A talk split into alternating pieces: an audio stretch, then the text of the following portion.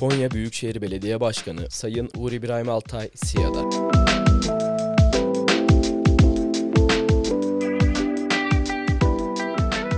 Herkese merhaba. İyilik Nöbeti podcast serimize hoş geldiniz. Ben Emine, sizlere Siyah Meram'dan sesleniyorum.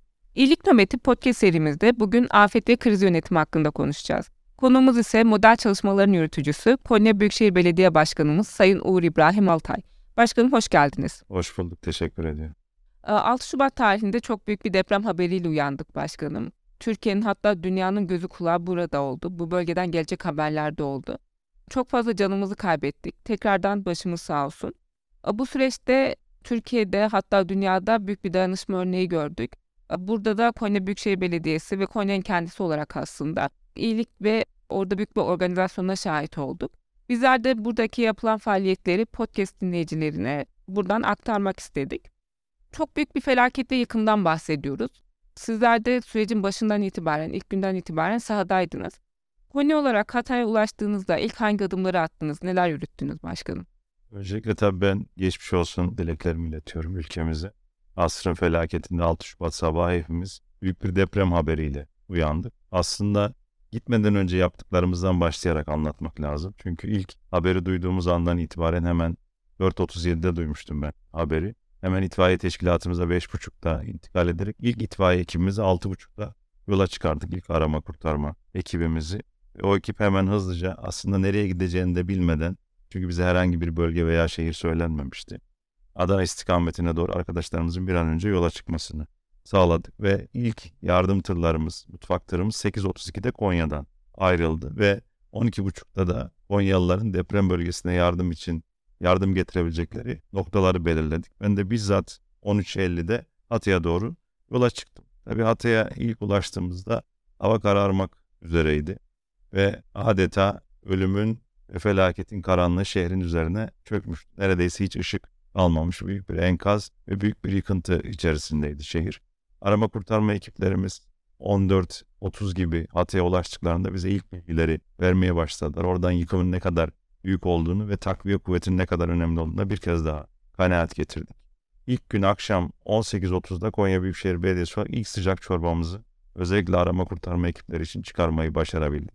İkinci gün sıcak ekmek üretimine başladık ve o günden itibaren de hala 3 öğün yemek dağıtmaya, Ramazan nedeniyle iftar sahut dağıtmaya devam ediyoruz. Tabii Konya çok büyük bir yardımlaşma örneği göstererek 600'den fazla yardım tırını Hatay'a gönderdi. İlk etapta bunların dağıtımlarını gerçekleştirdik. Şu anda mobil diş sağlığı ve mobil göz ünitelerimiz de orada hizmet ediyorlar. Gönüllü diş hekimlerimiz ve gönüllü optisyenlerimiz sayesinde onlara da ben huzurlarınızla teşekkür ediyorum. Tabii Antakya'da yaptığımız en önemli iş aslında insanların bir an önce temiz suya ulaşımını sağlamaktı. KOSGİ ekibimizle birlikte ikinci gün yapmış olduğumuz incelemeler neticesinde üçüncü gün ilk temiz suya ulaşabileceğimiz su kuyularını tespit ettik. Hatta bizzat ilk kuyunun kilidinin kırılması, elektriğinin bağlanmasına bizzat ben de mimandarlık ettim ve şaltere bastığımızda ilk kez temiz suyu kuyulardan serin yol kışlasının olduğu bölgede almaya başladık. Ve Konya'dan getirdiğimiz tankerlerle ilk kez şehre temiz su vermeye başladık. Sonrasında çok uzun bir süreç aslında temiz suyun devamlılığını sağlamakla ilgili. KOSGİ ekiplerimiz adeta her biri bir kahraman edasıyla önce arızaların giderilmesi, sonra şebekenin düzenlenmesi ve her bölgede suyun verilmesiyle ilgili önemli çalışmalar yürüttüler. Bugünlerde de konteyner kentlerin altyapısını ve sokak çeşmeleri koruyoruz. Şu anda Konya Büyükşehir Belediyesi, Meram Karatay, Selçuklu belediyelerimiz, Konya Ticaret Odası, Sanayi Odası, borsamızla birlikte 1000 konteyner kent Antakya'da 250 İskenderun'da olmak üzere çalışmalar yürütüyoruz. İlk etabı tamamladık. 440 konteynerimizi vatandaşlarımızın hizmetine sunduk. İnşallah ikinci etabını da en kısa sürede tamamlamayı planlıyoruz. Ayrıca müsiyat Konya şubemiz ilk günden itibaren Senin Yol Kışlası'nda insani yardım faaliyetlerinde çok önemli işler yürüttüler. Bugün de Konya Büyükşehir Belediyesi Müsiyat ve Konya Sanayi Odası olarak o bölgede 152 iş yeri hazırlayarak esnafın ticari hayatın bir an önce canlanmasıyla ilgili çalışmalar yürütüyoruz. Aslında yaptığımız şey günlük ihtiyaçlara göre ihtiyaçlar çok hızlı değişiyor. İlk zamanlar arama kurtarma, işte temiz su, gıda iken bugün barınma, kalıcı konteynerlerin oluşması, kalıcı konutların olması ihtiyaçlara göre Konya olarak hep birlikte gözüm için çaba sarf ediyoruz. Başkanım gerçekten bu süreçte emeklerinize sağlık. Yani büyük bir organizasyon aslında.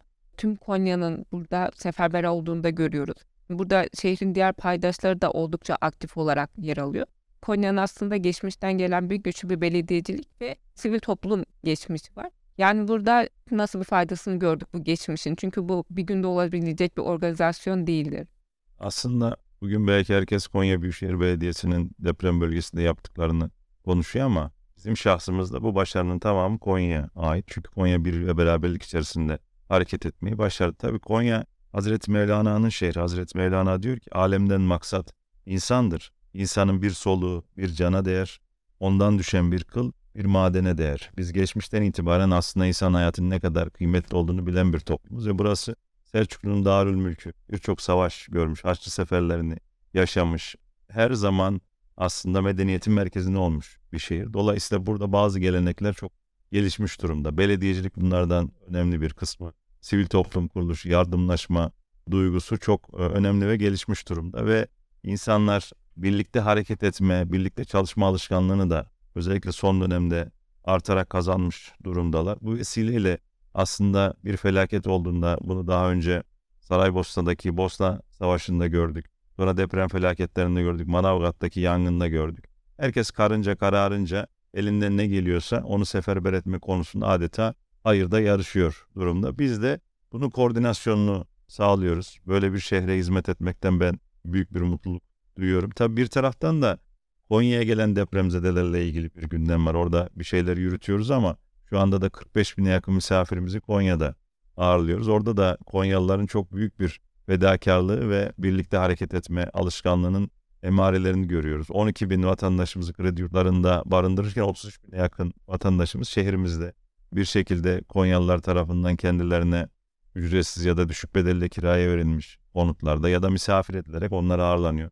Ramazan mübarek günün onların bütün ihtiyaçlarının karşılanmasıyla ilgili şehir adeta seferber olmuş durumda. Biz de Konya Büyükşehir Belediyesi olarak misafirlerimizin toplu ulaşımda ücretsiz seyahat etmelerini sağlamak adına 20 binden fazla Konya kartı kendilerine sunduk. Yine sınava hazırlanan 12. sınıf öğrencilerimize YKS ile ilgili ücretsiz e, bir dijital platform oluşturuyoruz. Çeşitli etkinlikler düzenliyoruz. Yani ihtiyaç neyse aynı deprem bölgesinde olduğu gibi Konya'da bunları gidermeye çalışıyoruz. Ama Konya'nın birlik beraberliği ve kenetlenmesi bence bu dönemde en çok konuşulması, vurgu yapılması ve arttırılması gereken bir durum. Şehirlerin güçlenmesi, güçlü yanlarının işlenmesi ve daha güçlenmesi gerekiyor. Konya konuda çok önemli bir testten geçti ve çok başarılı oldu ama bu yapacak işlerin bittiği anlamına gelmez. Tabii bir de gençlerle ilgili de mutlaka bir şey söylemek gerekir. İlk gün 12.30'da e, 3 noktada Meram Karatay Selçuklu'da spor salonlarımızda depremzedeler için Konyalıların yardım getirmesini rica ettiğimizde ya da adres belirdiğimizde adeta binlerce gencimiz orada koordinasyonla ilgili çok önemli görev aldılar. Gelen yardımların tasnif edilmesi, tırlara yüklenmesi ve bunlarla ilgili organizasyonda hakikaten inanılmaz bir başarı gösterdiler. Yine deprem bölgesinde ben birçok gencimizin sırt çantasıyla alana geldiğini ve acaba ben ne yapabilirim, neye faydalı olabilirim dediğini ve büyük bir çaba ve gayret içerisinde olduğuna da şahit oldum. Bu da aslında milletimizin mayasının ne kadar güçlü olduğunu ve zor durumlarda kenetlenebildiğimizin bir göstergesi. Rabbim bu tür afetlerden, belalardan şehirlerimizi ve ülkemizi korusun ama başımıza bir iş geldiğinde milletimizin ne kadar büyük ve ulvi bir millet olduğuna da tekrar şahitlik etmiş oluyoruz. Kesinlikle başkanım yani koca bir şehrin aslında bir aile gibi nasıl evet. organize olup hareket ettiğini görmüş olduk bu süreçte. Hani bunu başarmak çok zordu. Benim şehrim ifadesini resmen somut olarak yaşadık yani. Elhamdülillah. Elhamdülillah. Başka bir de bu depremin, felaketin bir diğer boyutu var kültür. Kültürel mirasların büyük bir zarar gördüğünü gördük biz bu süreçte. Camilerimiz, kalelerimiz yıkıldılar, zarar gördüler. Burada kültürel iyileşme süreci hakkında siz neler düşünüyorsunuz? Tabii şehirleri şehir yapan şey içinde yaşayan insanlar olduğu kadar geçmişten gelen kadim kültürleridir. Bunun somut olanları, somut olmayan kültürel mirasları var. Maalesef ki depremde bunlar çok büyük zarar gördüler. Şehirleri mutlaka yeniden inşa edeceğiz. Devletimiz büyük ve güçlüdür. Bundan hiç şüphemiz yok. Yıkılan konutların tamamına konutlar, iş yerlerinin yerine iş yerleri inşa edilecek ama ölen insanları getirmek, o kültürü yaşatmak çok zor. Onun için biz depremzedelerin mutlaka şehirlerine geri dönmesini arzu ediyoruz. Çünkü o şehirlerin kültürünü yaşatacak olan o insanlar. Bir taraftan da şehirleri şehir yapan geçmişten itibaren somut olarak kültürel mirasımız, bizim çalıştığımız Antakya'da, Hatay'da da bu konuda çok önemli eserler var. Habbi Neccar Camisi, 600'lü yıllarda yapılmış o günden bugüne kadar çeşitli depremlerde zarar görmesine rağmen tekrar ayağa kaldırılmış. Yine Ulu Cami çok önemli bir kültürel miras ve onlarca tescilli yapı, kültürel miras eseri, dini yapı ki bunun içinde kiliseler, havralar, camiler var. Yerle bir olmuş durumda. Ama bir taraftan da bunları mutlaka ayağa kaldırmak gerekiyor ki şehrin dokusu bozulmasın.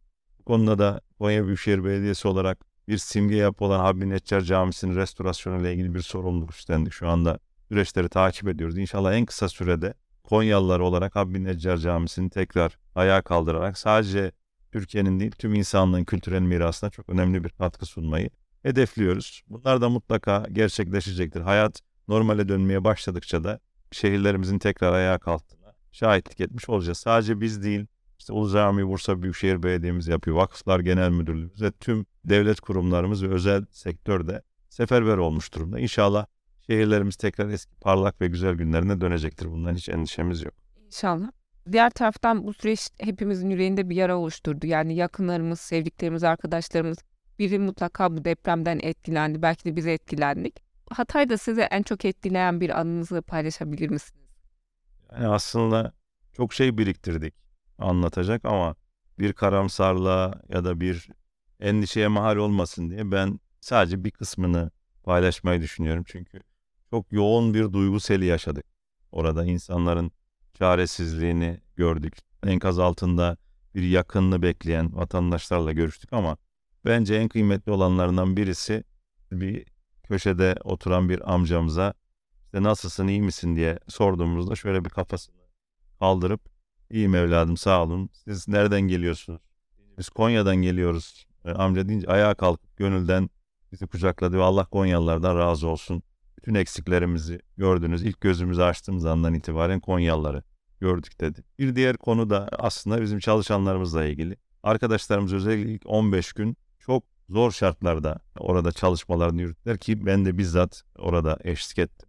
Arabamızın arka koltuğunda uyumayı, minibüslerin içinde 5-6 kişi uyumayı da yaşamış olduk. Orada da çalışma arkadaşlarımızın her birisine artık 15 gün oldu dönmeniz lazım deyince herkes başkanım ben birkaç gün daha kalmak istiyorum. Burada yardımcı olmak istiyorum. İşte arama kurtarma faaliyetine katılmak istiyorum dedi. Bu da aslında görev duygusunun ne kadar yüksek olduğunu, insanlara yardım etmenin ne kadar ulvi bir iş olduğunu vatandaşlarımız tarafından bilindiğinin bir gerekçesidir. Tabii belki hatıralarımızı yazmamız lazım. Ben biraz not ediyorum. Belki ilerleyen yaşlarda görevlerimiz bitince depremle ilgili bir hatıra kitabı da ortaya çıkar. Orada bu anılarımızı daha detaylı ve uzun anlatma imkanı olur. Biraz da olaylar kabuk bağlamış olur. İnsanlar incinmez. Onun için bunları da bir miktar sonra yasakladım ifade etmek isterim.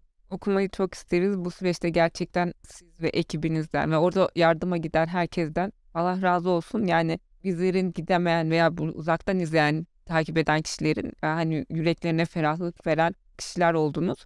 Başkanım son olarak afet bölgesine gittiğimizde felaketin somut bir e, görüntüsünü görüyoruz aslında. Yani bir yönetici olarak, bir mühendis olarak, bir baba olarak sizin bu afetten şahsi olarak heybenize ne düştü?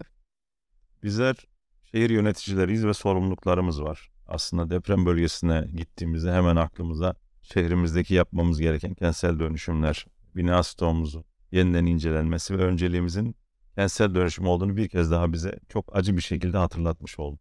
Bununla ilgili de Konya'nın da bazı problemleri var. Bu konuda çalışmalar yürütüyoruz. Ama bunu tek başına kamu olarak bizim yapmamız mümkün değil. Bunun için vatandaşlarımızın desteğine ihtiyacımız var. Tabii bir taraftan da ben inşaat mühendisiyim. Mesleğimi de çok severek uzun yıllar yaptım. Herkesin mesleğini ne kadar dikkatli yapması gerektiğini, insan hayatının ne kadar önemli olduğunu bir kez daha görmüş olduk. Yani ne iş yapıyorsak onun çok kıymetli olduğunu ve bir insanın hayatına dokunduğunu bilerek hareket etmemiz gerekiyor. Yaşımızı kazanıyoruz ama büyük bir sorumluluk altında olduğunda herkesin bir kez daha bilmesinde fayda var. Kanunlar ve kuralların ne kadar önemli olduğunu aslında kağıt üzerinde her şey çok iyi ama uygulamada ciddi problemlerimiz olduğunu gördük. Bir de insanın bir baba olarak en kıymetli varlığının ailesi olduğuna bir kez daha şahitlik etmiş olduk. Gece yatarken belki birçok beklentiyle, hayalle uyuyan insanların sabahleyin uyanamadığına şahitlik ettik.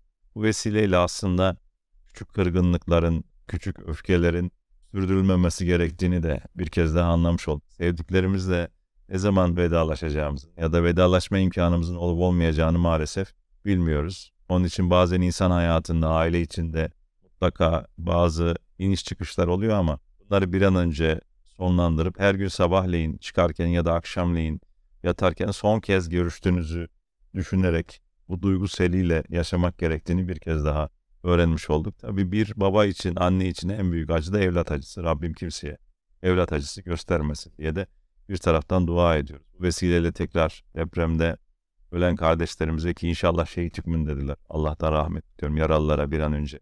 Acil şifalar diliyorum. O bölgede çalışan herkese de hem teşekkür ediyorum hem kolaylıklar diliyorum. Hakikaten şartlar çok zordu ama sadece belediye çalışanları, sivil toplum değil, devletimizin her kademesi, sivil toplum, herkes orada yaşayan, yaşamayan herkes, hatta yurt dışındaki birçok insan seferber oldu. İnşallah yaraları da bir an önce saracağımızın buradan bilinmesini temenni ediyorum. İnşallah Rabbim bir daha bizlere böyle acılar göstermesin. Ee, Bizler de bu yoğun programınızda bizlere eşlik ettiğiniz için, buraya geldiğiniz için teşekkür ediyoruz. Benim için de ilk kez bir deneyim oldu. Belki başka vesilelerle bunları da çoğaltmak lazım. Böylece tüm genç dinleyicilerimizi de muhabbetle selamlıyorum. Konya'da davet ediyorum. Konya'yı bu kadar gündem etmişken bir gelip görmelerinde fayda var. Herkesi muhabbetle selamlıyorum. Size çok teşekkür ediyorum. Çok keyifli bir yayın oldu. Sağ olun. Bizler teşekkür ederiz başkanım. Görüşmek üzere. İyilik Nöbeti podcast serisinin bir bölümünün daha sonuna geldik. Sonraki bölüme dek hoşçakalın.